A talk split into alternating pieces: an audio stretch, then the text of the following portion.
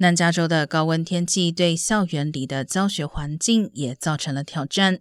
洛杉矶联合学区有不少教室冷气设施相当老旧，即便保持开启，也无法调节室内温度。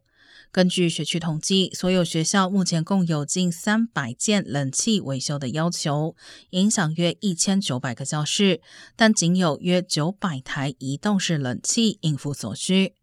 同时，至少有三十九个课堂因冷气问题必须更改上课教室。